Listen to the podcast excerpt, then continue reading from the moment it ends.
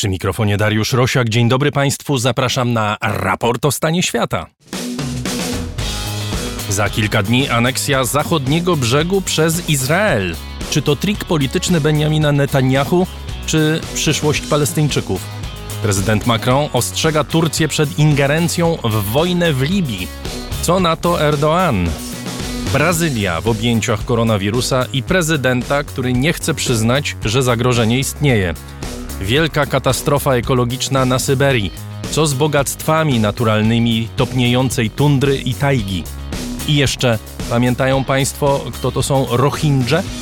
Milion uchodźców z Birmy ciągle szuka swojego miejsca. To wszystko w raporcie o stanie świata, programie finansowanym i wspieranym duchowo przez słuchaczy.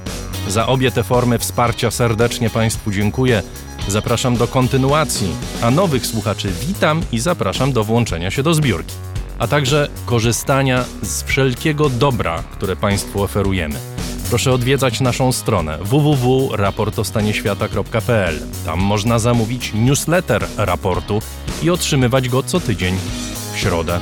Zestaw najciekawszych, naszym zdaniem, artykułów i innych form z mediów międzynarodowych. Mamy playlistę na Spotify, raport Rosiaka i jego muzyka. Tam wszystkie utwory muzyczne z naddatkiem, te, które pojawiają się w programie. Na YouTubie możecie Państwo oglądać i słuchać utworów poetyckich i prozatorskich prezentowanych przez przyjaciół i patronów raportu. Tam również nasza teatralna produkcja Henryka V Williama Shakespeare'a. Już 10 tysięcy widzów obejrzało ten spektakl, a będzie więcej. To wszystko dla Państwa. A przede wszystkim we wszystkich tych kanałach podcastowych, na YouTubie i gdziekolwiek indziej nasze programy. Środowy raport na dziś i sobotni raport o stanie świata. Raport Rosiaka małpa gmail.com to nasz adres. Agata Kasprolewicz, Chris Wawrzak machają do Państwa z reżyserki. Ja macham sprzed mikrofonu. Zaczynamy.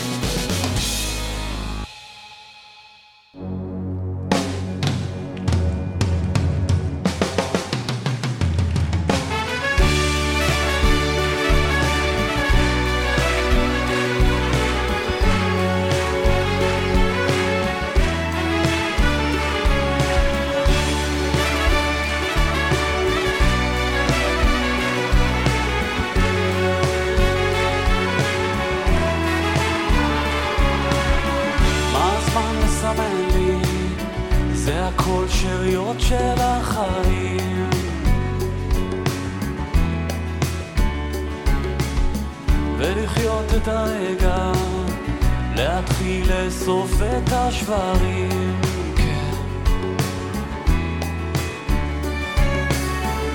אולי יצא יותר להתחיל קצת למהר להתחיל להסתדר ולעשות קצת רעש אולי מקום אחר, לקלקל ולתקן עוד פעם?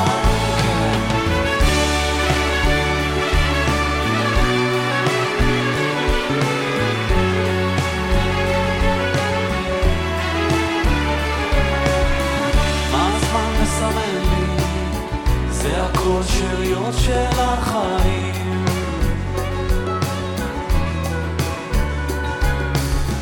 ולחיות את הרגע להתחיל לאסוף את השברים.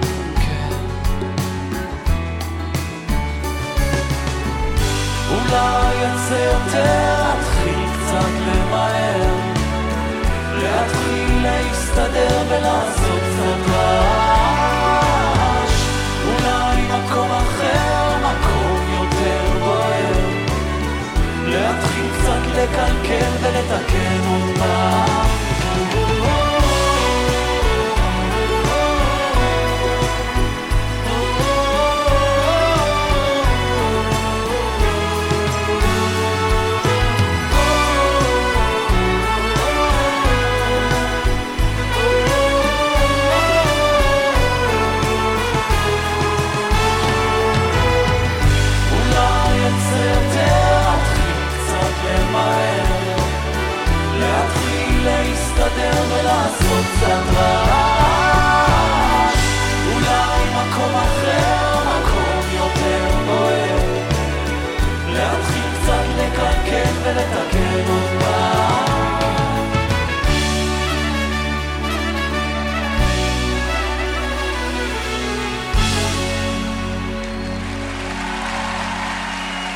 Idan Reichel Project na początek raportu o stanie świata, świetny artysta izraelski w utworze Strzępy Życia.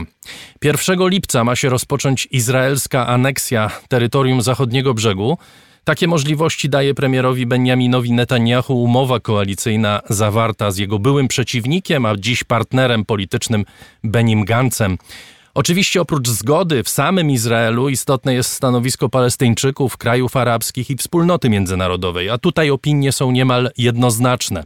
Organizacje palestyńskie uznały, że jeśli dojdzie do aneksji, będzie to deklaracja wojny ze strony Izraela. Sekretarz generalny ONZ Antonio Guterres stwierdził, że aneksja byłaby największym naruszeniem prawa międzynarodowego i zagroziłaby powołaniu w przyszłości państwa palestyńskiego. Przeciwne aneksji są Liga Arabska, Unia Europejska. Niejasne do końca jest stanowisko Stanów Zjednoczonych mimo że aneksja jest częścią amerykańskiego planu dla Bliskiego Wschodu. Nie wiadomo dokładnie, jak miałaby ta aneksja wyglądać. Są różne scenariusze techniczne włączenia niektórych terytoriów zachodniego brzegu pod władzę Izraela. Mnóstwo pytań i niejasności. Spróbujemy niektóre z nich przynajmniej rozwikłać. W Jerozolimie jest z nami Arie Golan, izraelski publicysta. Dzień dobry, witam. Dzień dobry, dzień dobry z Jerozolimy. Proszę powiedzieć, dlaczego w ogóle pojawia się ten pomysł? Skąd przyszło do głowy premierowi Izraela, aby anektować zachodni brzeg? Bo to jest część e, plana prezydenta Trumpa, ale to jest tylko część jego plana. Bo cały plan mówi o tym, że Izrael aneksuje parę części e, z, z tego e, zachodniego e, brzegu, ale w końcu ma stanąć państwo Palestyna dla Palestyńczyków. Tego Netanyahu nie chce, tego Likud nie chce, tego prawie nikt nie chce w Izraelu. Teraz, w tej chwili. To, to oni chcą, chcą tylko wziąć tą część, która mówi o aneksacji, a zostawić wszystko inne, nie zrobić z tym nic. Ale dlaczego w ogóle przychodzi do głowy premierowi Netanyahu, aby tą kartą grać? Bo my wiemy, że on jest doskonałym graczem politycznym, między innymi dzięki temu tak długo utrzymuje się przy władzy, e, ale w stosunkach z Palestyńczykami różnie bywało. On był zawsze jastrzębiem, zawsze był ostry w tych stosunkach, no ale teraz to, co proponuje, to jest w powszechnej opinii, tak jak wspominałem, realnie rzecz biorąc, pogrążenie tego, co nazywamy strzępami planu pokojowego, prawda? Tego, co, co, co jeszcze gdzieś tam e, w jakichś okruchach się snuje i e, tej myśli, że może po, mogą powstać dwa państwa, jedno obok drugiego. Dlaczego akurat teraz Netanyahu mówi koniec z tym? Robimy to, co uważamy za stosowne. To jest u niego ideologia. On chce zostawić jakąś rzecz, którą on dostał, którą on zrobił dla Izraela, i jeszcze nikt tego nie zrobił prze, przedtem. A aneksować część z tego brzega zachodniego, to jeszcze nikt nie zrobił tutaj. Ani Begin, ani Shamir, nikt tego nie zrobił. To on chce, żeby do historii wejść jako ten lider izraelski, który to zrobił po raz pierwszy. I on wie, że z Trumpem jemu się to uda. Ale nie wiadomo, ile czasu jeszcze Trump będzie prezydentem, bo przecież w listopadzie są wybory w, w Stanach Zjednoczonych i teraz wszystkie sondaże są takie, że Joe Biden będzie prezydentem e, Ameryki za parę miesięcy, e, w styczniu. On wejdzie do e, Białego Domu. Wtedy już tego nie będzie można zrobić. To on ma te dwa, trzy miesiące teraz, żeby to zrobić i pójść dalej, ale to jest ciężki, ciężkie, ciężka rzecz, żeby to zrobić, bo powiedziałeś wszystko, co cały świat powie, i tu, i Europa, i e, UN, i wszystko to teraz mówimy, tutaj mówią o tym, że to będzie coś bardzo małego, tylko takie coś symboliczne, żeby, mu, żeby Netanyahu mógł powiedzieć, zrobiłem coś. Nie, nie bardzo duże, ale coś dodałem do Izraela, jakąś część, małą część e, dodałem do, do Izraela. Arie, mówi się, mówi się o różnych scenariuszach. Ty teraz przedstawiasz jeden z nich, który polegałby na takim symbolicznym jakimś prawdopodobnie zaanektowaniu, nie wiem, może być może kilku enklaw izraelskich z osadnikami, prawda? Ale kluczowe jest Dolina Jordanu, prawda? 30% zachodniego brzegu, najbardziej żyzna ziemia na tym terenie. Być może z wyłączeniem Jericha, ale w tym planie było zaanektowanie całej, całej Doliny y, Jordanu. Czy twoim zdaniem to maksymalistyczne podejście jest właściwie poza zasięgiem Izraela i poza zasięgiem premiera Netanyahu? Czy on w ogóle nie podejdzie do tej próby? Ci powiem co naprawdę, ja nie wiem. Nie wiem dokładnie, co on ma w głowie. Mi się zdaje, że nikt nie wie. Ja mam nadzieję, że on wie. Ale teraz w tej chwili nie wiadomo dokładnie, co będzie, do, co będzie na przyszłym tygodniu. Chyba jeszcze nikt, nic nie będzie, bo jeszcze nie ma tego e, e, zielonego e, ognia z Ameryki, że możemy to zrobić. Jeszcze Ameryka nie powiedziała, co ona myśli o tym. Jeszcze Trump nie powiedział, co on myśli o tym, że on da nam teraz to zrobić albo nie. E, to chyba Netanyahu poczeka, żeby zobaczyć, co mówi e, prezydent Trump. Przedtem on nie zrobi nic sam. A co mówią ludzie w Izraelu? Bo ja się spotykam z opiniami, że nawet najbardziej zainteresowani, czyli na przykład Izraelczycy mieszkający na zachodnim brzegu, na przykład w Dolinie Jordanu, a tam jest 11 tysięcy Izraelczyków mieszka, oni są też przeciwni aneksji tych ziem, niektórzy z nich przynajmniej, bo boją się, że to może prowadzić do powołania państwa yy, palestyńskiego. Oni to, nie, nie wszyscy to chcą, są przeciw, bo się boją, że w końcu to się skończy z tym, że będzie w, w stanie y, państwo Palestyna, a oni tego nie chcą to, to nie chyba, zdaje się dużo ludzi, to myśl, myślą dużo ludzi, że to nie warto to zrobić w ogóle, bo, bo yy, cena będzie bardzo duża, będzie ciężka cena. Jak Palestyna wstanie, to już będzie bardzo trudna rzecz do, tak oni myślą, dla, dla Izraela i to nie warto zrobić to teraz. Dlatego, yy, a ja ci powiem całą prawdę, były tutaj sondaże, Ludzi, ludzie, którzy, którzy mieszkają tam, to im, im to obchodzi pewnie, ale cała, e, powiedzmy to, e, cały, w całym Izraelu 4%, 4 myślą, że to jest coś, co trzeba teraz zrobić, że to ich w ogóle obchodzi. Większość, duża, masywna większość Izraelczyków, im to wcale nie obchodzi, ich to nie obchodzi wcale. To nie jest tutaj w ogóle temat teraz. Mamy tutaj koronawirus, mamy tutaj inne problemy, jest tu duży kryzys finansowy, e, gospodarki izraelskiej, dlatego przez, przez ten, ten koronawirus. Wirus. A to, co będzie tam w tych terytoriach w tej chwili, prawie nikogo to nie obchodzi. To jest ta prawda. I Netanyahu to wie. To nie zrobi takie, taką dużą rzecz, która mu nie da nic e, politycznie. Arie, ale jak to świadczy o społeczeństwie izraelskim i w ogóle co to nam mówi o społeczeństwie izraelskim? Na zachodnim brzegu żyje ponad pół miliona osadników żydowskich. W samej Dolinie Jordanu, jak mówię, 11 tysięcy. Czy to jest tak, że Izraelczycy po prostu przyjęli, że to jest jakiś odrębny świat, który tych ludzi, którzy mieszkają, nie wiem, w Tel Awiwie, w Jerozolimie, w, w, w małych, mniejszych, średnich miastach, żydowskich nie interesuje, co się dzieje 5 kilometrów od nich, 2 kilometry od nich? Nie bardzo. Ja ci powiem całą prawdę, nie bardzo. Nie bardzo. Mamy swoje inne problemy, izraelskie e, problemy, e, wewnętrzne problemy. I to nie tak bardzo teraz. Póki nie ma terroru, póki Palestyńczycy są, siedzą cicho i pracują, i mają dobre życie, mają dobre życie. Jak oni spokojnie pracują i u nas, i u siebie, to wszystko jest w porządku, nie, nie ma problemów. Jak nie ma problemów, to, to nikogo nie obchodzi to. Nie nikogo, to jest za dużo powiedzieć, ale dużo ludzi w ogóle myślą o innych rzeczach teraz. Mają inne, inne problemy w głowie. Polityka przestała interesować e, Izraelczyków, coś takiego jak porozumienie z Palestyńczykami to nie jest w ogóle na, na tapecie, tak? Jak rozumiem. Nie, to nie, w ogóle nie jest na tapecie, racja, dokładnie tak. E, nie mówi się już o, o spokojem z, Izra- z Palestyńczykami, e, co będzie tutaj, jak to będzie wyglądało. To było kiedyś, myśmy to mówili o tym bardzo. Teraz nikt nie mówi o, żeby z, osiągnąć pokój z Palestyńczykami. Już nie, nie, dużo ludzi to nie wierzą, że, że to jest w ogóle możliwe. No to jaka jest w takim razie przyszłość?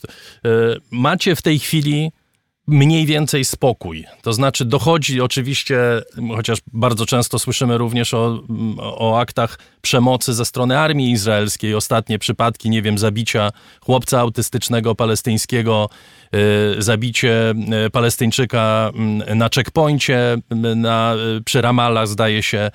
To wszystko są rzeczy, o których się mówi, natomiast to są takie, powiedziałbym, jednostkowe przypadki. Generalnie jest spokój pomiędzy Palestyńczykami i Izraelczykami. Dokładnie tak. Jak jest spokój, nie ma wojny, nie ma terroru, to mamy inne problemy. Myślimy o innych rzeczach, powiedzmy to tak. W takim razie, czy można powiedzieć, że mm, to, co robi y, Netanyahu, to jest odwrócenie uwagi od tego, co mu naprawdę grozi, to znaczy tego, że być może pójdzie do więzienia niedługo? O, To jest jego kolejny jakiś trik polityczny? To może być tryk też, a to, to więzienie, nikt nie mówi o więzieniu teraz, to jest tak, to jeszcze parę lat, zobaczymy, to będzie proces, który się będzie ciągnąć i ciągnąć i ciągnąć, a potem to zobaczymy, czy on w ogóle e, dostanie werdykt, czy on potrzebuje iść do więzienia, a potem on będzie apelował do, do tego wyższego sądu Izraela, jeszcze parę lat będzie to, to jest, na, to jest taka przyszłość naprawdę jeszcze daleka. Dobrze, to na koniec tylko jeszcze jedno pytanie. Czy to jest koniec marzeń o rozwiązaniu politycznym zakładającym powołanie dwóch państw żyjących w pokoju obok siebie? Czy warunkiem tego, żeby, tak jak mówisz, Izraelczycy byli spokojni i mogli się opalać w Tel Awiwie i pić wino, to jest to, żeby nie było państwa palestyńskiego? E, To teraz nie jest teraz, to się mówię, to, to, nie, to nie, nie, nie mówimy o tym w ogóle, nie, nie słyszycie. Nie, No ja wiem, że nie mówicie, ale, ale pytam o twoją opinię. Czy... Moją personalną opinię? Mhm. Ja ci powiem całą prawdę. Y, Ja myślałem, że trzeba dostać y, pokój z Palestyńczykami. Y, Netanyahu też powiedział parę razy, że jesteśmy gotowi, żeby oni mieli swoje państwo, żeby prowadzili swoje życie, jak oni chcą, jak uważają. Wojska nie mogą mieć, bo to będzie wojsko przeciwko Izrael, to nie możemy, nie potrzebujemy to tutaj na parę kilometrów z Tel Awiwu albo w Jerozolimie, parę metrów w Jerozolimie. Tego to nie damy. Ale państwo, żeby, żeby, żeby oni sobie prowadzili swoje, swoje rzecz, y, życie, jak oni chcą, to tak, to Netanyahu też jest za to, ale jak oni robili ten, intyfadę parę lat temu już, y, drugą intyfadę, która była bardzo y, brutalna, zabijali ludzi, były zamachy w kawiarniach, w autobusach, to już ludzie nie, nie, nie wierzą, że można naprawdę dostać z Palestyńczykami prawdziwy pokój jak my podpiszemy się, to potem znowuż oni będą jeszcze będą chcieli jeszcze więcej, jeszcze więcej, nigdy nie będą e, mieli satysfakcję. To nie wierzą w to, żeby Żydzi, żeby Izraelczycy wierzyli, że jak podpiszemy się na, na pakt e, pokoju, że będzie naprawdę pra, prawdziwy pokój, to oni by, się, by poszli na to, by zrobili to. Ale nie wierzą, nie wierzą, że to warto zrobić, bo nie będzie, to nie będzie koniec e, wojny między nami i Palestyńczykami. Arie Golan, izraelski publicysta, był gościem raportu o stanie świata. Bardzo dziękuję. Dziękuję, bądźmy zdrowi. Do zobaczenia. Tak wygląda spojrzenie z zachodniej Jerozolimy, czyli żydowskiej części miasta. A teraz naszym gościem jest dr Dalal Irikat, profesor studiów planowania strategicznego i rozwiązywania konfliktów w Arab American University, pierwszym prywatnym uniwersytecie na zachodnim brzegu, również publicystka dziennika Al-Quds. Let me start with a, Pani profesor, czy ten plan, jeśli zostanie wprowadzony w życie, oznacza koniec idei dwóch państw, palestyńskiego i żydowskiego na Bliskim Wschodzie? Thank you very much. Well, I think it is. It is the the end, which had been uh, declared a while ago, I guess. Tak myślę, choć uważam, że koniec tej idei został zadeklarowany już jakiś czas temu. Ale ważny jest kontekst. Izrael dopuszcza się zbrodni wojennych przeciw Palestyńczykom i robi to na kilka sposobów. Jednym z nich jest praktyka strzelania do Palestyńczyków tak, żeby zabić na miejscu. Trzy dni temu na przejściu granicznym został śmiertelnie postrzelony mój kuzyn. Bez żadnego powodu. Inną formą zbrodni wojennej jest właśnie aneksja, która naturalnie łączy się z polityką sadnictwa, konfiskatą ziemi. To jest kolonialny, syjonistyczny projekt. A project of the Zionist project. Y, You, you see it in a, in a broader context. You've just presented it in a broader context, but przedstawia pani ten plan w szerszym kontekście, ale dlaczego w ogóle o nim rozmawiamy? Dlaczego Netanyahu prze do jego realizacji właśnie w tym momencie? E, at, at this particular junction. Because uh, simply Netanyahu doesn't see the Palestinian people as uh, human beings. Dlatego, że Netanyahu nie traktuje Palestyńczyków jak ludzi. On nie wierzy w rozwiązanie zakładające powołanie dwóch państw. Nie wierzy, że Palestyńczycy zasługują na prawo do samostanowienia. Netanyahu jest bardzo pragmatycznym liderem. Jednak gdyby myślał o strategicznym interesie Izraela, nie podjąłby planu aneksji. Świadczy o tym fakt, że sojusznicy Izraela na nawet izraelskie lobby, wszyscy namawiali Netanyahu, by się wycofał z planu aneksji, bo mają na uwadze strategiczną przyszłość Izraela. A co robi Netanyahu? Nie tylko kładzie kres rozwiązaniu zakładającemu powołanie dwóch państw, ale uniemożliwia jakiekolwiek negocjacje związane z procesem pokojowym.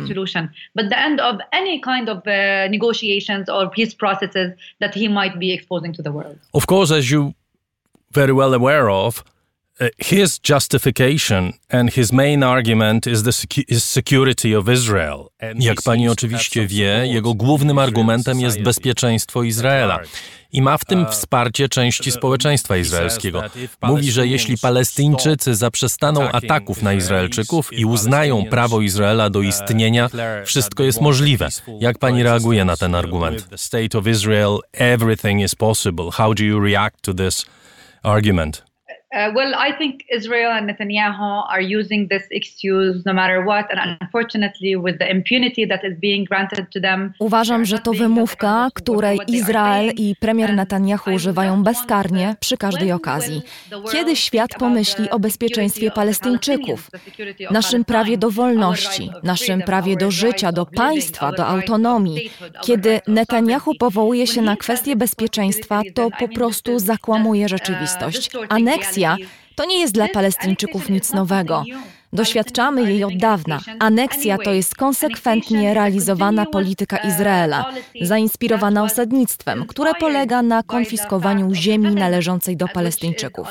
Niektórym może się wydawać, że na Bliskim Wschodzie trwa proces pokojowy, a autonomia palestyńska ma struktury państwowe że mamy swoje władze. Tymczasem prawda jest taka, że władze palestyńskie są pozbawione jakiejkolwiek autonomii. Każda ich decyzja wymaga zgody Izraela. Netanyahu chce po prostu zalegalizować aneksję, która trwa już od dawna nie pozostawia miejsca dla przyszłego państwa palestyńskiego, ani w sensie geograficznym, ani demograficznym. 22% historycznej Palestyny znajduje się pod wojskową kontrolą Izraela. To jest coś, co każdy powinien wiedzieć. This is something that everybody should know. We see people Widzimy protesty na ulicach Ramalli i innych miast palestyńskich. Ostre deklaracje padają z ust polityków na całym świecie. Na ile mogą one wpłynąć na stanowisko Izraela? To what extent do you think this pressure may influence Israel's move? It might, and allow me to start by, by just uh, highlighting how many violations Zacznijmy od tego, że Netanyahu będzie musiał pogwałcić prawo międzynarodowe na mnóstwo sposobów, by wcielić swój plan aneksji w życie. Począwszy od rezolucji Organizacji Narodów Zjednoczonych przez artykuł 49 i 146 Konwencji Genewskich. Aneksja będzie także pogwałceniem samego procesu pokojowego.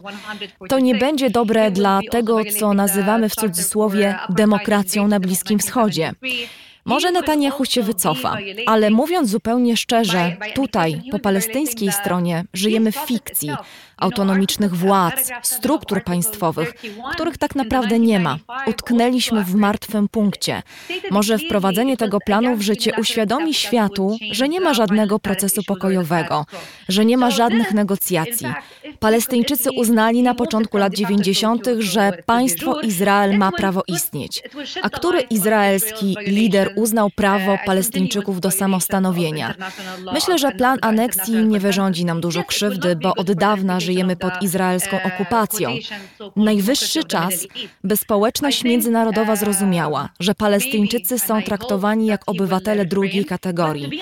Być może jeśli Netanyahu zdecyduje się na aneksję, świat przejrzy na oczy. And maybe if he goes forward with annexation, the world will just see the clear picture. And and one more one more point that I want uh, to highlight jest jeszcze jedna ważna rzecz, na którą chciałam zwrócić uwagę. Dlaczego mimo dobrych stosunków Palestyńczyków z Unią Europejską i Polską, które wspierają rozwiązanie zakładające powołanie dwóch państw, dotychczas żaden z europejskich krajów nie uznał Palestyny za państwo? To jest pytanie, które czas głośno zadać. This is a question that should be raised by the media, by the conscious mind in every European country. Dalal Irikat, thank you very much. Thank you very much. Gościem raportu o stanie świata była dr Dalal Irikat, profesor studiów planowania strategicznego i rozwiązywania konfliktów w Arab American University i publicystka dziennika Al-Quds. Dziwne i dramatyczne rzeczy dzieją się w związku z epidemią koronawirusa w Brazylii. Jest to drugi po Stanach Zjednoczonych kraj, jeśli chodzi o liczbę zachorowań. Już ponad milion dwieście tysięcy ludzi jest zarażonych, ponad 55 tysięcy zmarło.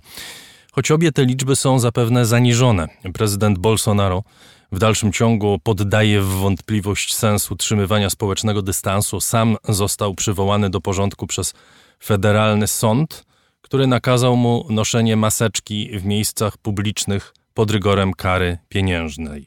Jest z nami Janina Petelczyc z Fundacji Terra Brasilis. Dzień dobry. Dzień dobry. Y, korci mnie, żeby zapytać po prostu, czy Bolsonaro będzie nosił maseczkę.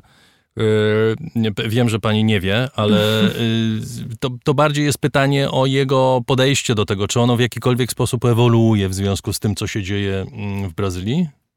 E, nie wiem, czy będzie nosił, ale mam takie przypuszczenie, że nie. Ta kara wynosi dziennie 2000 reali, czyli to jest e, mniej więcej 1500 polskich złotych. Sądzę, że dla niego to jest do udźwignięcia. Natomiast prezydent bardzo lubi pokazywać, że wirus nie jest tak istotny, e, nie ma znaczenia i dlaczego sąd mu to nakazał? Ponieważ on wychodzi spotykać się z ludźmi, ze swoimi zwolennikami, którzy przychodzą setkami ludzi, to są zgromadzenia i ostatnio miał, była była taka sytuacja, że kichnął sobie w rękę, którą po chwili podał, oczywiście bez zdezynfekowania, jakiejś starszej kobiecie i zwrócono na to uwagę, że jednak Brazylia jest drugim najbardziej zainfekowanym w tej chwili krajem na świecie po Stanach Zjednoczonych i, jednak powin, powinien prezydent dawać przykład, no ale jak sam pan mówi, od samego początku, od marca, e, kiedy koronawirus dotarł do Brazylii, to był dokładnie 4 marca, prezydent Brazylii najpierw e, bardzo lekceważył, nazywał koronawirus grypką, e, nazywał nazywał, mówił, że jak ktoś ma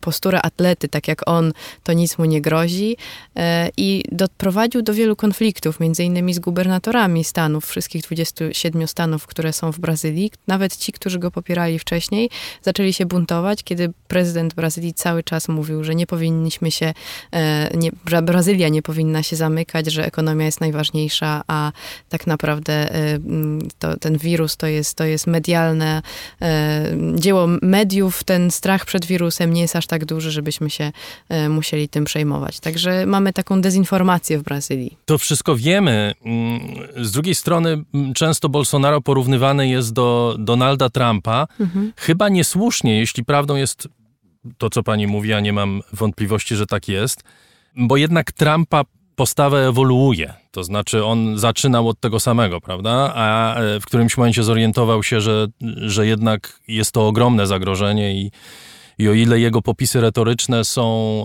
e, znane i wiadomo, że będzie próbował przekonywać, że zawsze mówił to samo, w przypadku Bolsonaro, jak rozumiem, nie ma tego ruchu. To znaczy, on dalej mówi, że, to, że to nic się nie dzieje, tak? Mimo, że... Wszelkie zmiany, które, jeżeli w ogóle się pojawiają, jakieś ograniczenia, y, które wynikają z tego, co mówi Bolsonaro, biorą się z tego właśnie, że Sąd Najwyższy, najczęściej właśnie e, Sąd Najwyższy, ale tutaj w tym wypadku noszenia maseczki, Sąd Federalny stanu Brazylia, e, zabrania Bolsonaro wypowiadać się w jakiś sposób, albo na przykład e, zabrania wypuszczać reklamę, która, czy kampanię społeczną, reklama jest złym słowem, która mówiła, że Brazylia Brazylia nie może się zatrzymać, więc jeżeli prezydent Bolsonaro się wycofuje, to tylko i wyłącznie pod wpływem wyroków tego e, sądu. E, te porównania były e, do pewnego momentu oczywiście słuszne. Tutaj warto wspomnieć, że Brazylia jest krajem, jak już powiedziałam, drugim najbardziej zainfekowanym na świecie, a jednocześnie nie ma w tej chwili ministra zdrowia. Pierwszy został wyrzucony przez Bolsonaro, ponieważ jednak uważał, że WHO ma jednak sporo racji. Drugi sam odszedł, ponieważ nie chciał stosować tej hydroksylochlorochiny, czyli tego leku, który także Donald Trump uważał, że będzie służył na walce z koronawirusem. I teraz właściwie nie ma nawet ministra zdrowia. E, I to na 22 ministrów e, w Brazylii mamy 10 Generał wojskowych. Chyba został ministrem zdrowia, Jest tak? E, pełni funkcji. On nie jest ministrem teraz, Eduardo Pazuello, ale, ale tutaj to też jest ciekawe, co pan mówi, bo na 22 ministrów mamy 10 wojskowych w tej chwili i też prezydent mówi o wojskowym, że, że, że być może powinniśmy zrobić wojskowy zamach stanu, bo sąd cały czas im wchodzi w, mm, w kompetencje zdaniem Bolsonaro. Także tutaj się wiele rzeczy komplikuje i sytuacja zdrowotna jest trudna i polityczna. Wiemy, jaki jest wizerunek Brazylii, a czy jesteśmy w stanie określić realnie sytuację zdrowotną tego kraju. Mhm. Bo my widzimy obrazy grobów masowych, prawda, w niektórych mediach się pojawiają. Niekiedy to są symboliczne mogiły. Na, na Copacabana zrobiono mhm. taką symboliczną mogiłę ofiar. Warto pamiętać też, żeby nie mylić jednego z drugim, prawda? Ale czy wiemy realnie, jak wygląda ta sytuacja w Brazylii? Ja przeglądałem takie statystyki dotyczące szpitali i to, to nie jest tak, że wszystkie szpitale we wszystkich miastach mhm. pękają w szwach, prawda? W mhm. niektórych to obłożenie to jest 50%, 60%. Tak. Niekoniecznie w każdym mieście czy w każdym zakątku Brazylii ludzie umierają na ulicach na, mhm. na COVID. Tak, tak też nie jest, prawda? Mhm. Naj, najbardziej zainfekowane są trzy stany. To jest Amazonia, e, São Paulo i Rio de Janeiro, najbardziej ludne stany. I też powiedzmy, że tym, co odróżnia Brazylię od Stanów Zjednoczonych jest to, że w brazylijskiej konstytucji z 1988 roku jest wpisana powszechna ochrona zdrowia. Czyli nie ma sytuacji takiej jak w Stanach, gdzie ludzie po prostu nie mają żadnego ubezpieczenia i albo muszą iść do pracy, bo, bo nie będą mieli żadnej żadnej, y, żadnej y, pensji czy, czy świadczenia, albo jeżeli są leczeni, to muszą potem ponosić ogromne koszty. Y, I tak jest, jak pan mówi. Natomiast są trzy stany, które rzeczywiście zmagają się z tym problemem i co ciekawe, gdyby spojrzeć na strukturę społeczną, to znowu mamy bardzo wyraźnie widoczne, że bardziej, częściej ofiarami są osoby ciemnoskóre, osoby biedniejsze, to zresztą jest często ze sobą powiązane. Nawet jeżeli spojrzymy na to, kto był pierwszą ofiarą koronawirusa w Brazylii, pierwszą osobą zakażoną E, zdiagnozowaną był Brazylijczyk, który powrócił z Włoch z wakacji, natomiast u niego pracowała kobieta ciemnoskóra, 63-letnia, z cukrzycą, która e, zajmowała się domem, sprzątała i gotowała i ona nie mogła po prostu nie iść do pracy. I, i ona się zakaziła i ona była pierwszą ofiarą śmiertelną i to jest coś, co w soczewce pokazuje pewne problemy, czyli jednak e, zarówno zdrowotne konsekwencje, jak i ekonomiczne konsekwencje znów ponoszą najczęściej biedniejsi, ciemnoskórzy, mieszkańcy ubogich dzielnic, a nie y, biali i zamożniejsi. Chociaż tak jak mówię, gdyby porównać liczby, oczywiście milion zakażonych w Brazylii to jest ogromna liczba i ja nie będę tutaj mówić, że to nie jest dużo. Natomiast pamiętajmy, że tam mieszka ponad 210 milionów osób e, i że na, na milion e, osób w, w Europie w pewnym momencie było około 450 zmarłych w niektórych krajach, a w Brazylii jest około 200, więc to jest pewna różnica, ale tak nadal jest to ogromny problem i zwłaszcza problem z pewnym nierównomiernym rozłożeniem, co jeszcze ma znaczenie, teraz już nie, ale był taki moment, kiedy Bolsonaro ograniczył y, przekazywanie danych dotyczących koronawirusa i pokazywano tylko ostatnią dobę, bez takiego podziału na też, y, y, bez tych skumulowanych danych, co sprawiało, że tak naprawdę nie wiadomo było, gdzie mamy kierować pomoc, infrastrukturę i, i, to, i to był rzeczywiście problem, ale znowu sąd na szczęście zabronił takiego manipulowania danymi i już wszystko wiadomo. Także Także no, Brazylia zmaga się z tym problemem, ale ja też y, widzę tutaj ten pozytyw, że jednak ta powszechna ochrona zdrowia y, i jest y, bardzo dobra. No, bardzo dobra nie jest, ale, ale jakoś pomaga wyjść z tego problemu. No i, i są też stany, które nie są tak bardzo dotknięte.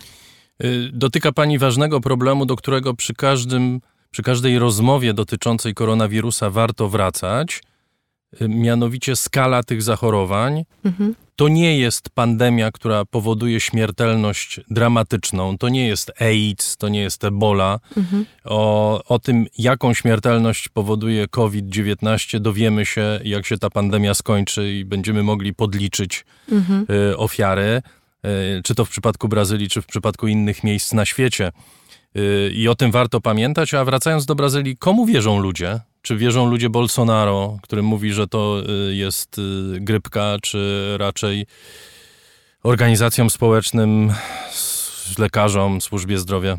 Myślę, że to dokładnie tak jak w każdym innym miejscu na świecie, zależy od konkretnych osób. E, widać bardzo wyraźne podziały, to znaczy Bolsonaro, mimo tych wielu problemów i politycznych, o których mówiłam, i jednak dosyć dużego e, problemu, jakim jest koronawirus, cieszy się cały czas 30% poparciem w Brazylii, mimo że jest ponad 20 wniosków o jego impeachment i dużo ludzi jest przeciwko i też są wiece przeciwko niemu.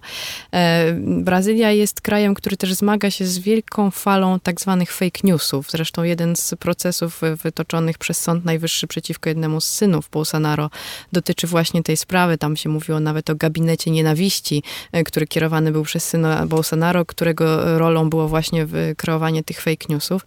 Także żyjemy w czasach fałszywych wiadomości, spiskowych teorii. Niektórzy nie wierzą nikomu, inni wierzą politykom, a jeszcze inni lekarzom. Trudno jest to ocenić, ale jeśli spojrzeć na to, jak wyglądają miasta Brazylii, to wygląda na to, że ludzie raczej nie przejmują się aż tak bardzo e, tym wirusem. To znaczy 10 czerwca na przykład w São Paulo, Rio de Janeiro otwarto już centra handlowe, e, te wszystkie publiczne place pełne są ludzi, tak jak moi znajomi, którzy są w tej chwili w Brazylii opowiadają mi, więc e, nie wygląda na to, żeby się ludzie już tak bardzo przejmowali jak na początku, ale to znowu chyba też jest typowe nie tylko dla Brazylii, ale, ale dla, dla całego świata. Już ta pierwsza fala strachu przeszła i w jakimś mierze próbujemy się z tym oswoić, bo będziemy z tym żyli jeszcze no, pewnie koło roku, jak nie dłużej. Y, I na koniec jeszcze wspomniała Pani o tym, ale może zatrzymajmy się chwilę.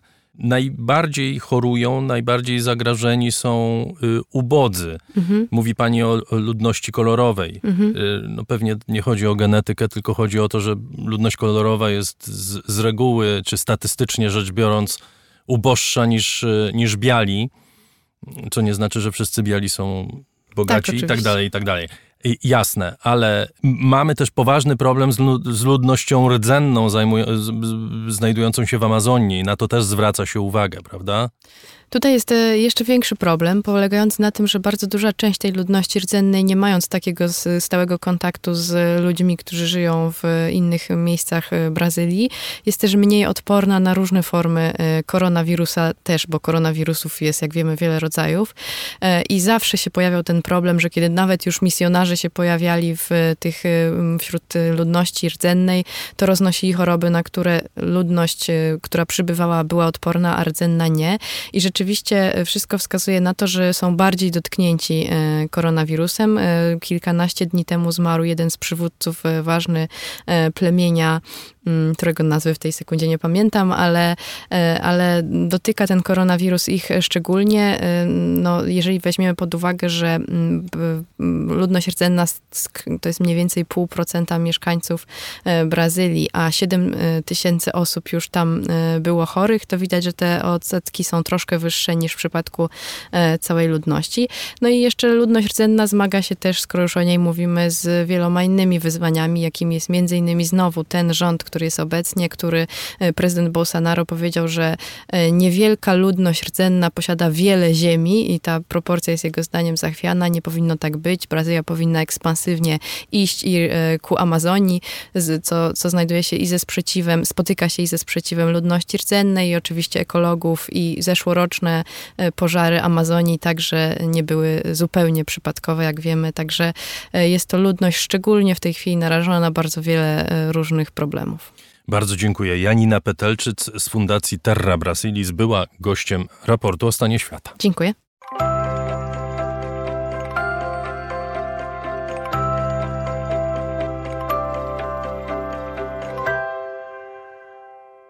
Raport o stanie świata to unikalny eksperyment. Trwa już ponad trzy miesiące i odbywa się dzięki Państwu.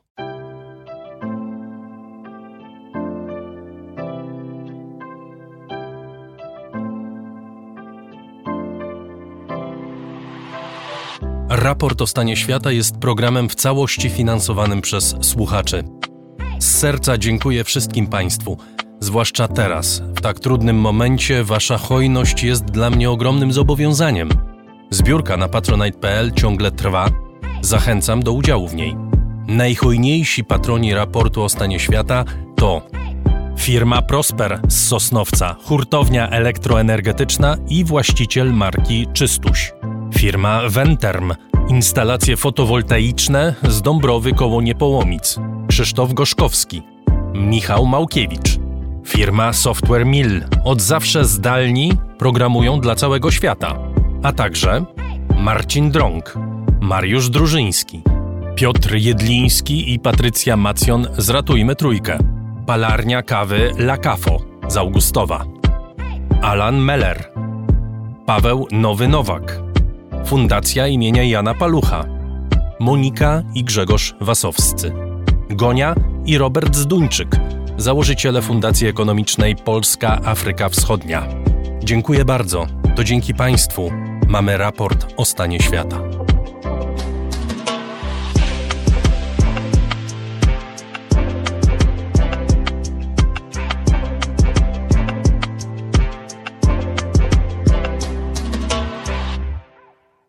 Mówiłem, że raport o stanie świata to eksperyment, również w tym sensie, że nic co piękne i nic co pięknie brzmi nie jest nam obce. Na przykład poezja przedstawiana przez przyjaciół naszego programu. Oto znakomity przykład.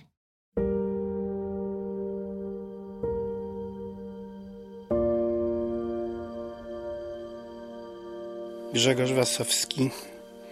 Beata Obertyńska do mego syna ze zbioru Miód i Piołun wydanego w Londynie w roku 1972.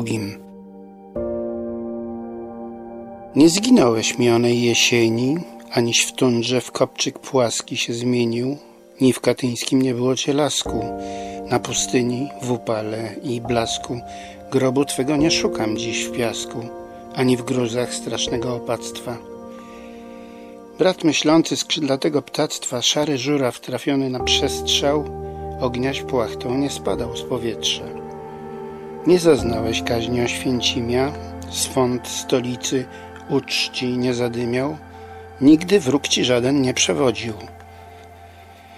Jakże losy sprzyjały ci, synu, jakżeś mądry był, mądry nad podziw, żeś być nie chciał, żeś się nie urodził.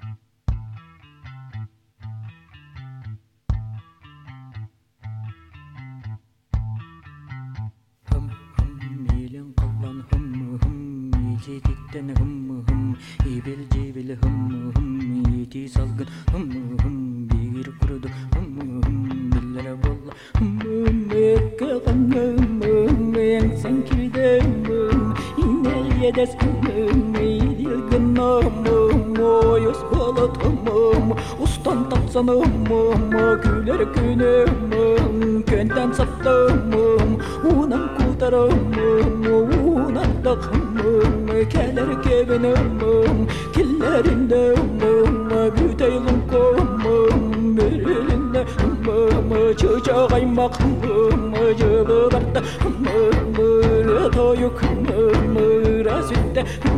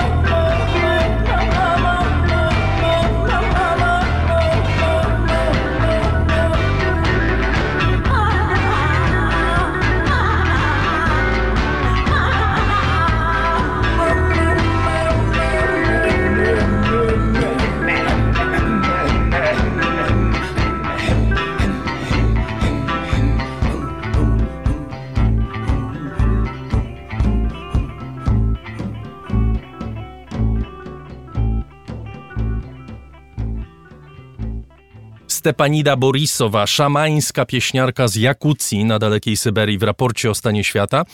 Wiem, że to ryzykowny wybór, ale mam nadzieję, że Stepanida wprowadziła Państwa w odpowiedni nastrój. To jest przykład tradycyjnego śpiewu jakuckiego z Republiki Sacha, oparty na improwizacji opowieściach epickich na temat historii tego kraju.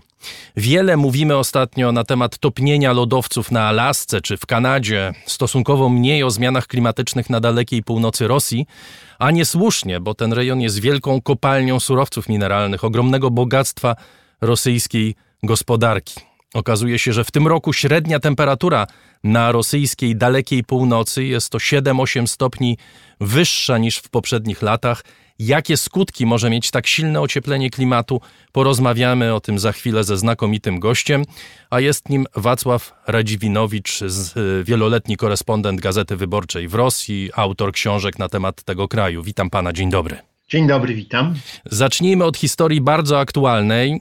Mamy bardzo poważne zagrożenie y, środowiskowe. Niedawna katastrofa koło Norylska, wyciek ropy. Tu też zdaje się powodem było obsunięcie się ziemi ze względu na jej rozmiękczenie. Ta czerwona rzeka ropy dotarła y, w tych dniach do jeziora Piasino. Czy może pan powiedzieć, jaki jest mechanizm tego typu katastrof na Syberii? Ja bym chciał powiedzieć, że tak naprawdę e, Norylsk i jego ogromny kombinat metalurgiczny to jest jedna wielka katastrofa ekologiczna. Niewyobrażalna wręcz. Ja e, kiedyś z córką leciliśmy e, do Norylska, przelatywaliśmy nad miastem na wysokości 5000 metrów i zacząłem podejrzewać, że samolot się pali, bo był taki zapach, taki smród dymu w samolocie, uspokoili mnie, mnie, nie, to nie to, to jest Norylsk, który wyrzuca, to trzeba, tam w tym mieście trzeba się obudzić i zobaczyć pióropusze e, naj, najbarwniejszych, tęczową flagę dymów z kominów fabrycznych. Tam się wydobywa metal, czy tam się wydobywa wszelkie metale z bardzo bogatej rudy. Ta ruda e, jest obrabiana i wszystkie te odpady flotacyjne są ogromne zbiorniki, gdzie są odpady bardzo trujących e, związków chemicznych i to otacza to miasto. Więc e, jeśli katastrofa ekologiczna, to można mówić o dziesięcioleciach strasznego zabrudzenia tej dziewiczej przyrody e, północnej. Natomiast teraz mamy z czymś do czynienia z czymś nowym, groźnym, choć nie do końca roz, rozpoznanym ponieważ runął, obsunął się, jako, jak to mówią, ogromny zbiornik 21 tysięcy ton oleju napędowego. To jest jak no, porządny tankowiec, powiedzmy to w ten sposób. Tym bardziej, że to jeszcze jest północ, gdzie przyroda jest słaba i bardzo długo się leczy. To dziesiątki lat będą miną, zanim skutki tej katastrofy zostaną usunięte. Natomiast mechanizm podziemny jest bardzo niebezpieczny, ponieważ wszystko to, co jest na dalekiej północy, tak zwanej, oni Rosjanie mówią skrajnej północy, a to jest ogromny obszar, to jest połowa tego kraju tak naprawdę. 12 milionów ludzi tam mieszka. Wszystko tam jest zbudowane, mówiąc tak przenośni, ale to jest prawda, na mrozie. Trzyma się to wszystko na tym, że e, nawet latem, nawet upalnym latem, płytką, płytką kilka metrów, czasami nawet metr pod powierzchnią Ziemi jest tak zwana wieczna zmarzlina. Czyli to jest tak naprawdę bagno, które przez tysiąclecia tych straszliwych mrozów, które tam panują, no straszliwych, ogromnych mrozów, zamarzło na kość, zamarzło na, ska- zamarzło na skałę. I tam się buduje w ten sposób, że tę zamarzniętą skałę wbija się słupy bardzo głęboko, przez, prze, przez, tę, przez tę skałę, która nigdy, nigdy się, nigdy się nie topi i dopiero na tych, na tych wbitych głęboko słupach robi się fundament domu, czy fabryki, czy pieca, czy jakichś innych, na przykład rafinerii, czy czegoś takiego, bo tam jest ogromnie dużo rzeczywiście tych wszystkich surowców mineralnych.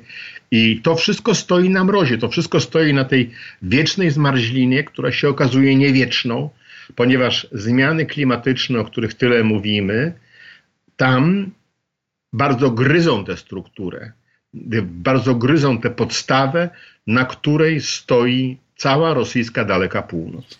My mówimy o stanie zagrożenia dla tego kraju, zresztą prezydent Putin ogłosił stan zagrożenia dla tego regionu, ale może jeszcze pan powie o tym rzeczywiście, czym jest ta daleka północ dla Rosji od strony surowcowej. E, bo e, też, żeby mieli słuchacze jasność, my mówimy o ogromnej ilości najprzeróżniejszych surowców, bardzo cennych niekiedy, prawda? Oj, to jest po prostu e, bajeczna wyspa skarbów tam, gdzie jest Norylsk, to jest, to jest nieprzebrana, lita skała, zawierająca no co zechcemy.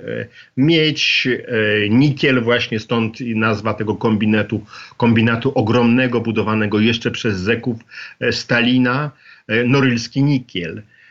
Wolfram, złoto, wszelkie platinoidy, i tak dalej, i tak dalej. To jest ogromna część w ogóle światowej produkcji tych wszystkich, tych wszystkich, e, tych wszystkich metali, w tym rzadkich metali.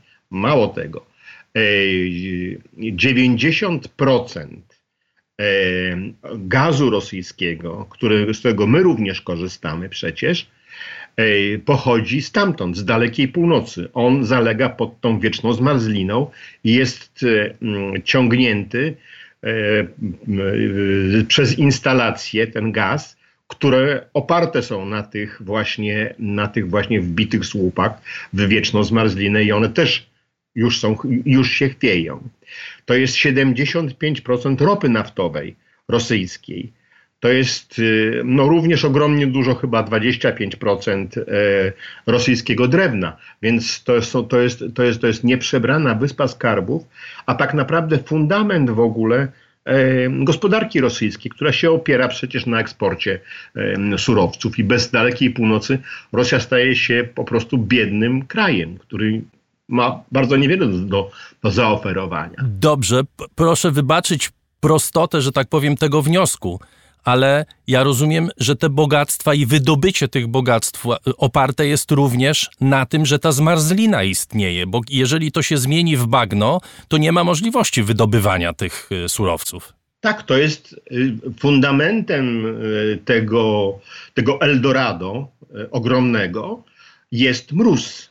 Jest mróz, który trzymał te zamarznięte ogromne bagna no, w, w, stanie, w stanie skały. I tak jak pod tym zbiornikiem z olejem napędowym w Norylsku to się wszystko obsunęło i ta ropa się wylała, tak samo mogą runąć i zresztą ja, ja dobrze znam Nor, Norylsk. To jest okropne miejsce, a przy tym jedno z moich, może nawet najbardziej ulubione rosyjskie miasto, bo jest niezwykle ciekawe i tam mieszkają niezwykli ludzie. No w każdym razie, tam co roku trzeba rozebrać kilkadziesiąt, a może i sto domów, bo one się deformują, one się, one się rozwalają i grożą, grożą mieszkańcom. Y, co będzie z ogromnym kombinatem metalurgicznym, bo on też się trzyma na tej niby wiecznej, a jednak niewiecznej zmarzlinie. I tak po kolei, co będzie z portami na północy, E, bo e, poza tym, że topnieje zmarzlina, to topnieją również brzegi. Rosja traci co roku brzeg mórz północnych, gdzieś metr, gdzieś dwa metry może zabiera, a gdzieś 10 metrów. I porty raptem okazują się w środku, no nie jeszcze nie w środku, ale już nie przy lądzie, ale, ale, ale, ale, ale, ale w morzu. Także to wszystko jest oparte na mrozie również infrastruktura transportowa tego ogromnego i bogatego kraju oparta jest na mrozie, bo tam mróz buduje drogi. Proszę powiedzieć, czy Rosja jest w stanie przeciwstawić się temu zagrożeniu? Czy posiada technologię, czy posiada środki? czy posiada myśl, że tak powiem, inżynierską, aby sprostać tym wyzwaniom? Jest tak, że ten sposób urządzania dalekiej północy, który do tej pory jeszcze, jeszcze działa, może już gorzej ze względu na to ocieplenie, zaczyna się, zaczyna się on psuć.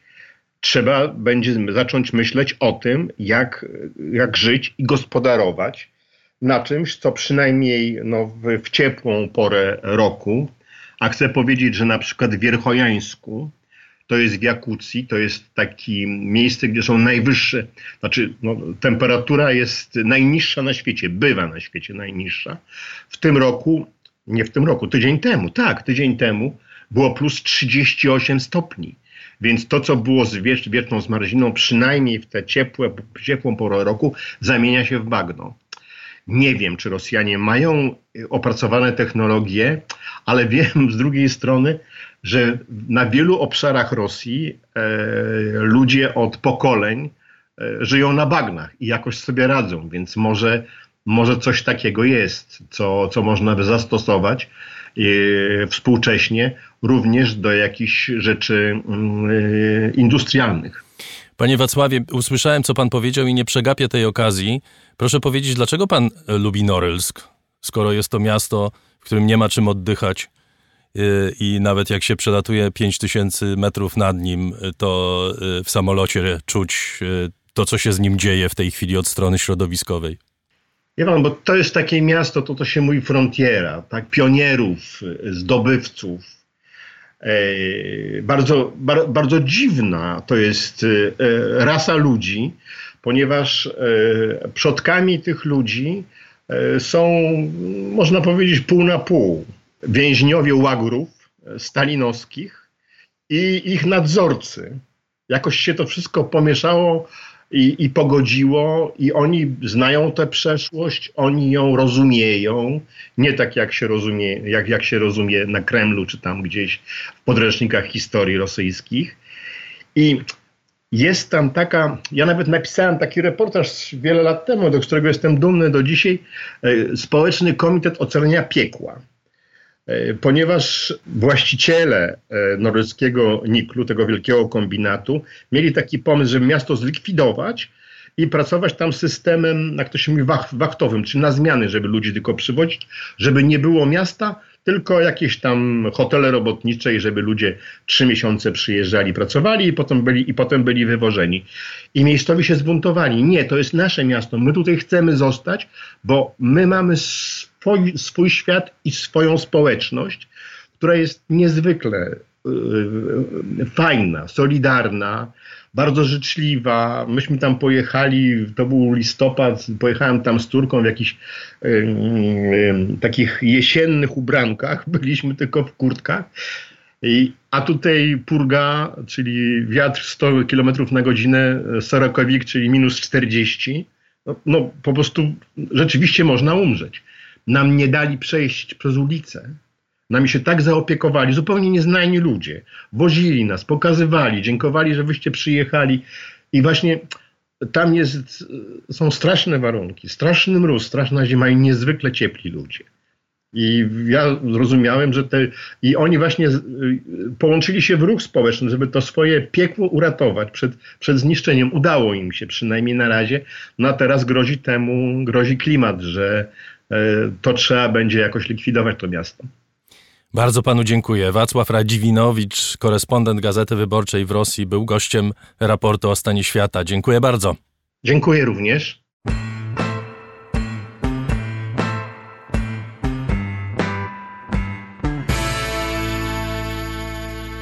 Wracamy do tematu wojny w Libii, która w sytuacji, gdy wojna w Syrii wydaje się zmierzać do jakiegoś rozwiązania, przynajmniej nie rodzi już tylu ofiar co wcześniej, staje się jednym z najważniejszych starć pośrednich, czyli takich miejsc na świecie, gdzie różne kraje walczą o wpływy, niekoniecznie przy pomocy swoich żołnierzy.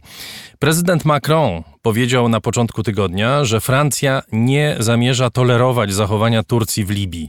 Jak wiadomo, oba te kraje nie mają granicy z Libią, mają za to interesy. O co może chodzić? i o co w ogóle chodzi w Libii. O tym porozmawiamy za chwilę. Moim gościem jest Adam Balcer z Kolegium Europy Wschodniej. Dzień dobry. Dzień dobry. Co robi Turcja w Libii?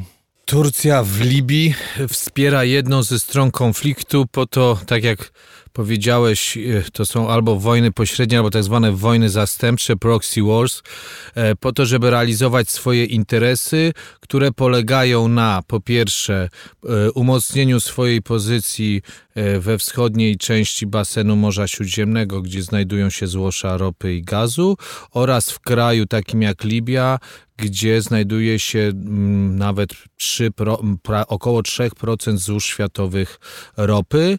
I jest to też szansa dla Turcji, żeby się zaprezentować jako mocarstwo regionalne e, wobec krajów takich jak e, Francja, Stany Zjednoczone, Rosja, e, też gracze regionalni jak Egipt czy Zjednoczone Emiraty Arabskie, Arabia Saudyjska.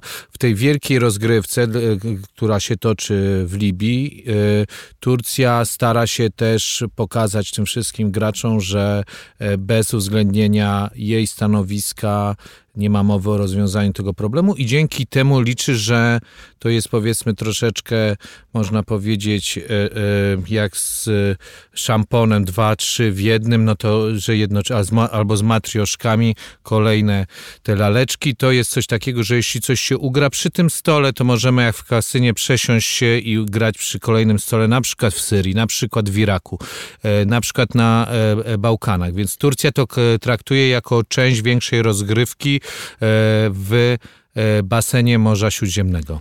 I jak wiemy, Turcji nie przeszkadzają pewne zobowiązania e, strategiczne, czy nazwijmy to sojusznicze, prawda? Jak wiadomo, Francja i Turcja to są partnerzy e, w NATO. Zresztą e, nie jest to pierwszy konflikt z krajem NATO, który Turcja ma, czy spór, nazwijmy to, to jeszcze nie są konflikty, jeśli patrzymy na Stany Zjednoczone i, i niekoniecznie zbieżne interesy na północy Syrii.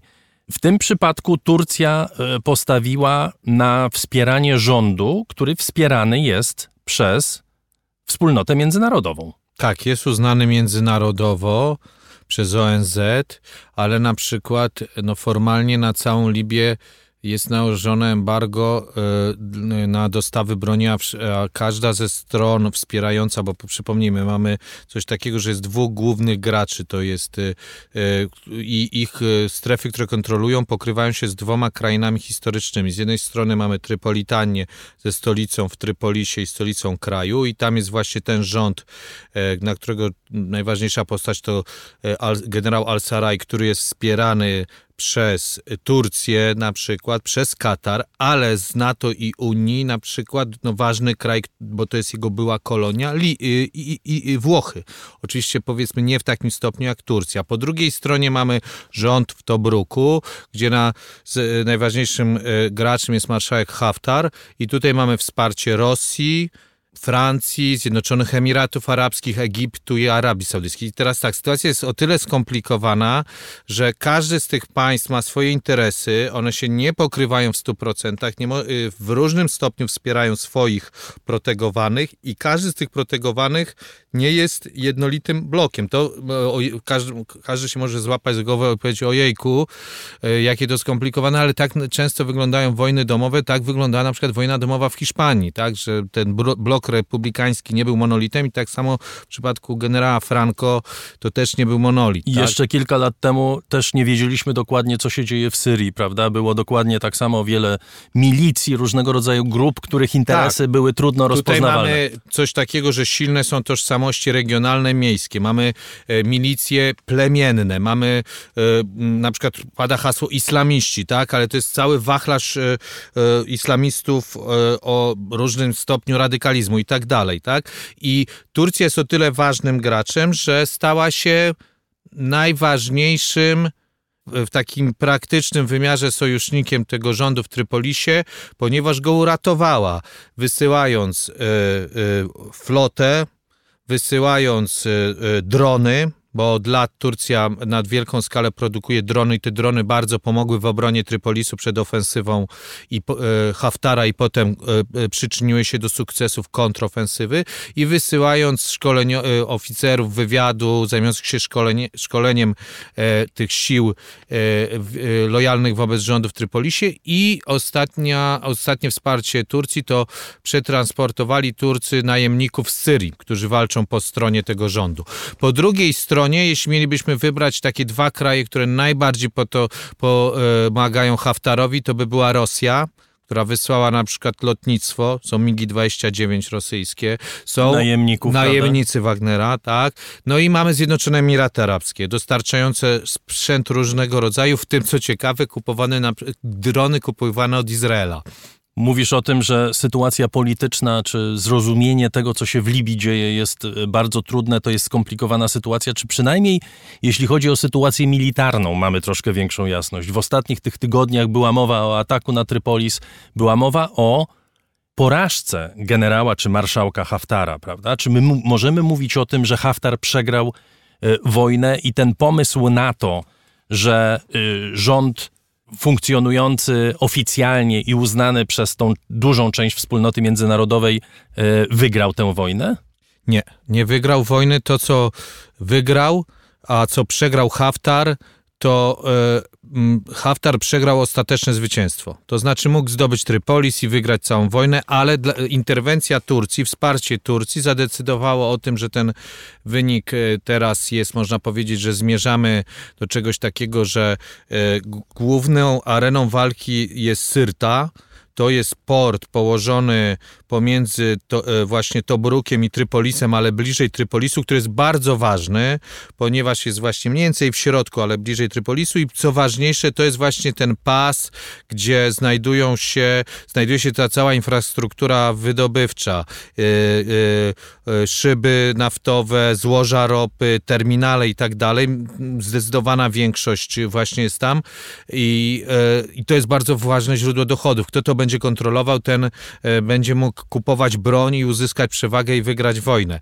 I teraz jest coś takiego, że obie strony mówią, że Turcji, Turcji bardzo zależy na opanowaniu tego e, regionu. No a oczywiście w tym momencie e, Rosja mówi, że to jest dla niej czerwona linia, utrata tego e, miasta i okolic tego miasta. Więc tutaj w tym momencie mamy i Egipt na przykład, przypomnijmy, że zapowiedział, że to też jest dla niego czerwona linia, jest gotowy dokonać interwencji w Libii, która oznacza no, y, że y, może wywołać taką eskalację i licytację jak w pokerze, bo już byliśmy w jakimś kasynie. No i Turcja musi przebić to, tak, wesprzeć y, swojego sojusznika. Na tym polegają te wojny zastępcze. Ten sojusznik jest ważny dla Turcji, bo Turcja z nim podpisała umowę, która jest dla Turcji bardzo korzystna, jeśli chodzi o rozgraniczenie wód morskich. Właśnie tak jak wspomniałem, że to nie tylko walka toczy się zbrojnie na lądzie, ale znaczenie ma Morze Śródziemne, gdzie jest rywalizacja szersza, przypomnijmy grecko-cypryjsko-izraelsko-egipska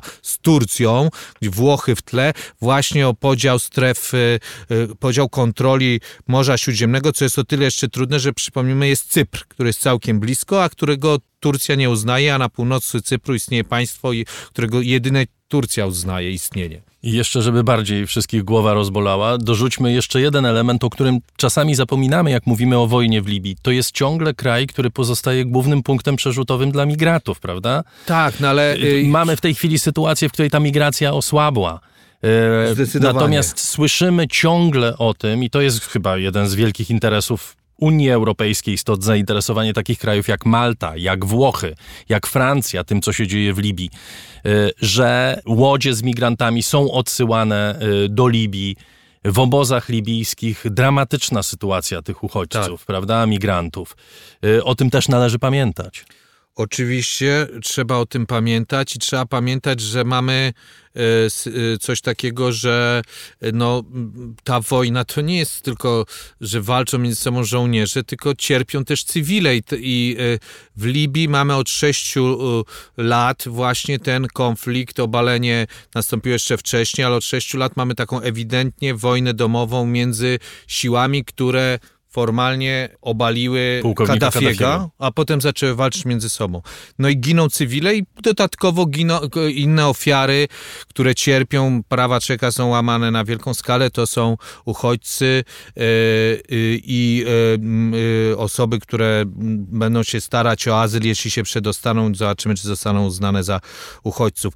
Do, do, dodajmy jeszcze sta, Stany Zjednoczone, bo to jest ciekawa sytuacja, że widać, że też e, mamy do czynienia z taką ciekawą sytuacją, że y, Stany patrzą na ten region, y, na ten kraj y, w dwóch wymiarach. Jeden to na pewno są tam środowiska zbliżone albo po prostu powiązane z państwem islamskim, grupy terrorystyczne przeciwko nim Amerykanie starają się współpracować z oboma rządami, ale z drugiej strony dla Amerykanów to nazwijmy to takim językiem troszeczkę wojskowym, panoszenie się Rosji, rozpychanie się Rosji w Libii, no to jest coś, co zapala żółte światło i stąd e, widać, że tutaj dochodzi do pewnego zbliżenia turecko-amerykańskiego. Oczywiście Erdoğan, prezydent Turcji, to wykorzystuje jako szansę, żeby poprawić e, e, swoje notowania w, w Stanach Zjednoczonych.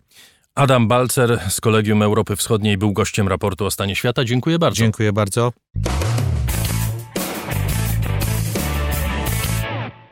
Pamiętają Państwo takie słowo Rohingya? Jeszcze kilka lat temu los tego narodu wydawał się leżeć na sercu całemu światu. Wygnani z Birmy lądowali w obozach uchodźczych w Bangladeszu i wielu z nich do tej pory tam jest. Ocenia się, że około miliona Rohingjów, muzułmańskiej mniejszości Mianmy albo Birmy, uciekło z tego kraju i albo mieszka w obozach, albo staje się łatwym łupem przemytników ludzi, którzy oferują uchodźcom perspektywę ucieczki do innego, lepszego życia. W przypadku Rohingjów chodzi zwykle o Malezję, czasem Indonezję. Tajlandię także. Regularnie słyszymy o statkach, które albo giną, albo docierają do wybrzeży Malezji po rejsach w tragicznych warunkach kończących się śmiercią wielu osób na pokładzie. W tym tygodniu podobna historia. Statek z setką uchodźców najpierw snuł się po morzu, następnie został zacumowany u wybrzeży Sumatry bez możliwości wpłynięcia do portu. Ostatecznie lokalna ludność wymusiła na władzach zezwolenie zejścia na ląd dla Rohingjów. Jest z nami Marek Rabi z Tygodnika Powszechnego, autor książki Najważniejszy wrzesień świata, właśnie o ludobójstwie Rohingjów z 2015 roku. Witam pana. Dzień dobry, kłaniam się. Za chwilę wrócimy do historycznych cierpień tej społeczności, ale najpierw chciałbym, żebyśmy porozmawiali e, no właśnie o tym, jak wygląda ich e, sytuacja w tej chwili, jak wyglądają te próby ucieczki z Bangladeszu, czy, czy może z Birmy. Słyszymy o statkach, które bardzo często nie mają gdzie zawinąć do portu. To trochę nam przypomina sytuację na Morzu Śródziemnym z uchodźcami. Czy to jest porównywalna historia? Oczywiście, że to jest porównywalne, ale ja też przypomnę, że ta część świata była już wcześniej mm, sceną dla podobnych, e, znacznie mm, zakojonych na znacznie większą skalę e, tego typu ekscesów, bo słynni boat people przecież pojawili się i na Morzu Andamańskim i przede wszystkim po drugiej stronie Półwyspu Indochińskiego w latach 70. To był wielki eksodus spowodowany wojną wietnamską, więc to można powiedzieć jest pewien mechanizm, pewna naturalna droga ucieczki w tej części świata, przynajmniej dla tych najbardziej zdesperowanych, najbardziej bezbronnych ludzi, którzy nie mogą liczyć na inną formę transportu, inny sposób wydostania się z miejsc, w których, w których utknęli. Mówiąc o tej części, w tym fragmencie Eksodusu, ja używam terminu Rohingya akurat, przepraszam, będę się trochę różnił tutaj od pana. To ja będę od tej pory używał Rohingya. Nie, nie, one są oba dopuszczalne i wymienne. To jest w zależności od tego, y, y, czy mówimy bardziej po bengalsku, czy bardziej po birmańsku. Ja po prostu użyłem formy bengalskiej, pewnie z przyzwyczajenia. Więc y, wracając do Rohingów, my tak naprawdę nie wiemy, co się dzieje w tej chwili w Birmie, bo ta część, w której oni zamieszkiwali i dalej mieszka tam około 150, może nawet 300 tysięcy przedstawicieli tej mniejszości jest e, odcięta od świata e, za sprawą operacji wojskowej, która trwa od wiosny zeszłego roku e, w tej części właśnie Birmy. 23 marca 2019 roku rząd birmański wprowadził stan wyjątkowy na terenie Arakanu, czyli właśnie stanu zamieszkiwanego tradycyjnie przez Rohingów, a rohińską Armię Wyzwolenia Arakanu nazwał organizacją terrorystyczną. Zresztą podobnie jak inne organizacje militarne działające w tym regionie, bo musimy sobie zdawać sprawę z tego, że Arakan, podobnie jak wiele innych części Birmy, tych terytoriów tak zwanych pogranicznych, jak to się nazywa w polityce birmańskiej, no od dziesięcioleci spływa krwią z mniej lub bardziej, mniej lub bardziej e, e, równomiernie, mniej lub, z mniejszą, większą e, częstotliwością. Y, proszę powiedzieć, co jest istotą tego sporu, bo y, tak jak mówię, y, wiele lat temu, czy może niewiele, ale kilka lat temu wydawało się, że to jest jakimś przedmiotem zainteresowania wspólnoty międzynarodowej. W tej chwili ludzie mówią i myślą o zupełnie innych rzeczach. Tak. Dlaczego Birmańczycy nie lubią Rohingów albo Rohingjów? No rzeczywiście e, to jest właściwe ustawienie e, proporcji w tym sporze. To Birmańczycy mają jakieś pretensje i zastrzeżenia do Rohingów i gdybyśmy mieli to nazwać, to moglibyśmy określić to właśnie e, brakiem sympatii, wręcz nienawiścią. Trudną, trudną do zdefiniowania. Ona nie ma podłoża etnicznego, ma bardziej podłoże polityczne. Bierze się to po prostu z tego, że i Birma, e, i, i Bangladesz obecny w, przecież w XIX wieku były częścią tego samego e, tworu po, po, politycznego, jakim było Imperium Brytyjskie, wtedy Królestwo Indii. I ta granica, która w tej chwili przedzieliła oba kraje, i to jest to miejsce, na którym właśnie ten, z, którego się wywodzą Rohingowie, nie istniała, ona była sztuczna. To była po prostu rzeka Nav, która tam wtedy dzieliła Arakan od, od Bengalu. W momencie, kiedy Brytyjczycy przejęli pod koniec XIX e, wieku pełną kontrolę nad Królestwem Birmy, włączając je sukcesywnie do, do właśnie swojego imperium, rozpoczęli starymi metodami koloniz- kolonializowanie tego kraju właśnie za pomocą e, urzędników, pracowników, których już mieli w jakiś sposób e, zaznajomionych z, z procedurami z, i z wymaganiami swoimi ówczesnymi. I w dużej e, części ci ludzie pochodzili właśnie z Bengalu, czyli z okolic dzisiejszego Bangladeszu. E, to w, w olbrzymim uproszczeniu e, wytworzyło w Birmańczykach takie przekonanie, że każdy muzułmanin, który znajduje się w Birmie, musi być ludnością napływową, a prawdopodobnie jest również człowiekiem, potomkiem kogoś, kto został ściągnięty przez, przez najeźdźców i wcześniej zajmował się czymś, co dla etnicznych Birmańczyków zasługiwało na miano wspomnianą kolaboracji, no bo współpracował z okupantem e, e, brytyjskim. W momencie, kiedy Brytyjczycy opuścili Birmę e, na mocy porozumień z 1947 roku, ten bardzo skomplikowana mozaika e, narodowościowa Birmy, bo przypomnijmy, że oficjalnie przed wojną w cenzusie e, Brytyjczycy e, wyszczególnili tam około 130 mniejszości etnicznych i ludów. Ich w rzeczywistości było prawdopodobnie mniej, ale na pewno możemy mówić o, o tej mieszance, o tej mozaice złożonej z kilkudziesięciu ważnych i ilościowo i jakościowo plemion, grup etnicznych te wszystkie grupy etniczne prędzej czy później weszły w, w sferę konfliktu z, z, większością, czyli z Birmańczykami. Brało się to przede wszystkim z tego, że Birmańczycy byli przekonani, że to oni y, tworzą coś w rodzaju takiego szkieletu ideologicznego, szkieletu światopoglądowego, czegoś, co może konstytuować nowoczesne państwo. Generał Aung San, który y, był y, architektem niepodległości birmańskiej, ojciec Aung San Suu Kyi, noblistki, wyobrażam sobie tę Birmę trochę tak jak y, Jugosławię, czyli federację państw, federację narodowości połączonych wspólnym mm, aparatem państwowym, ale to akurat w birmańskim wydaniu oznaczało mały appendix do, do tego założenia, taki, że że no jakby pierwszymi wśród równych będą tutaj Birmańczycy i będą to e, e, buddyści, no bo większość e, wyznań, no większościowym wyzwaniem w Birmie to są właśnie buddyści. Krótko mówiąc, y, panie Marku, przepraszam, że ucinam, ale przechodząc do tego, co wydarzyło się w 2015 roku i w dalszych latach, te marzenia o Federacji Narodów Żyjących w Pokoju y, no, skończyły się tak jak wiele tego typu marzeń, to znaczy pogromami, których ofiarą padali muzułmanie ze strony buddystów, prawda? To też jest tak. nieznany wizerunek buddyzmu, mniej znany, nazwijmy to w ten sposób. Większość ludzi uważa buddyzm za religię pokoju. No, buddyści też mają na swoim koncie rzezie, masakry i pogromy innych e, społeczności. Skończyło się to eksodusem sporej części ludzi e, do Bangladeszu. Pan na wstępie wspominał, że nie bardzo wiadomo, co się z nimi w tej chwili dzieje. No ale wiemy przynajmniej tyle, że część z nich tam jest, a część próbuje przedostać się do innych krajów, prawda? Tak, tak. No, e, Rohingowie cały czas są e, wypychani poza nawias może nawet nie tyle społeczeństwa, bo już dawno ich wypchnięto, ale są fizycznie wypychani po, poza kraj.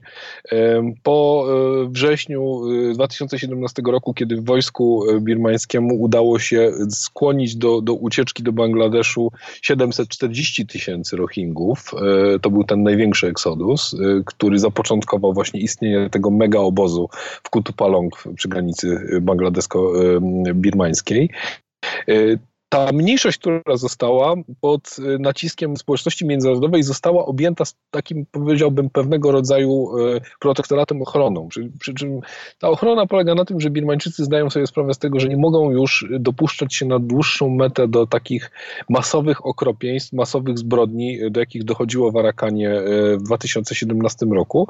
Stosują raczej taką miękką presję, ale to jest w cudzysłowie miękka presja, bo to polega przede wszystkim na pozbawieniu e, Rohingów, którzy pozostali w Arakanie, prawa do własności. Zabiera się im ziemię, zabiera się im majątki. W bardzo brutalny sposób to bardzo często wygląda po prostu tak, że w pewnym momencie do wsi wkracza wojsko, e, plądruje domy, zabiera. Ja słyszałem od Rohingów, którzy uciekli do Bangladeszu, takie opowieści, że od dawna oni byli mm, traktowani przez Birmańczyków trochę jak e, inwentarz, jak zwierzęta domowe, które można eksploatować, używać do woli wtedy, kiedy zaistnieje taka potrzeba. Wielu z nich cierpi na głód, po prostu fizyczny głód. Dalej dochodzi oczywiście do indywidualnych przypadków morderstw, gwałtów, pobić, podpaleń. Chodzi po prostu o to, żeby ta społeczność jak najbardziej wystraszyć, zatomizować, żeby ona nie stworzyła żadnej spoistej organizacji. Również jako zaplecze dla Arsy, czyli właśnie dla tej partyzantki Armii Wyzwolenia, rochińskiej Armii Wyzwolenia Arakanu. No i przede wszystkim, żeby ich wypchnąć. Więc oni w desperacji mają dwie drogi. Albo unbelievable próbować sforsować granicę z Bangladeszem, która jest dość szczelna, bo władza birmańskie jej bronią przede wszystkim też Bangladesz już w obawie przed kolejnym e, napływem e, ludności do siebie e, zamknął te granice. Albo po prostu wsiąść na łódź i próbować szczęścia w, w tym rejsie dość takim straceńcym, straceńczym na, na południe, w stronę właśnie Malezji czy innych krajów muzułmańskich. No ale to jest 2000 kilometrów po całkiem burzliwych wodach.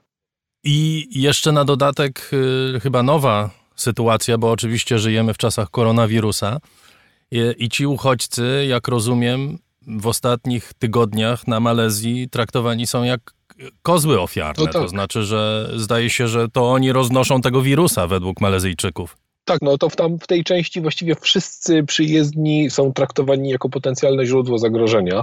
Ja wczoraj rozmawiałem z, ze znajomymi, którzy pracują w organizacjach e, e, humanitarnych, w obozach Rohingów w Bangladeszu, przynajmniej jeszcze próbują pracować, bo jest to szalenie utrudnione, więc oni właśnie mówili o paradoksie tej sytuacji, w jakiej się znaleźli e, tam na miejscu. Cały rejon e, obozu został uznany za tak zwaną strefę czerwoną, czyli miejsce, w którym istnieje bardzo wysokie ryzyko wybuchu epidemii no ta epidemia już tam jest. Y, testów się nie robi. W milionowym y, obozie w Kutu Palong y, zrobiono do tej pory, jeśli dobrze że pamiętam, około 450-500 testów, więc to jest tyle co nic. Testuje się zresztą głównie pracowników organizacji pomocowych.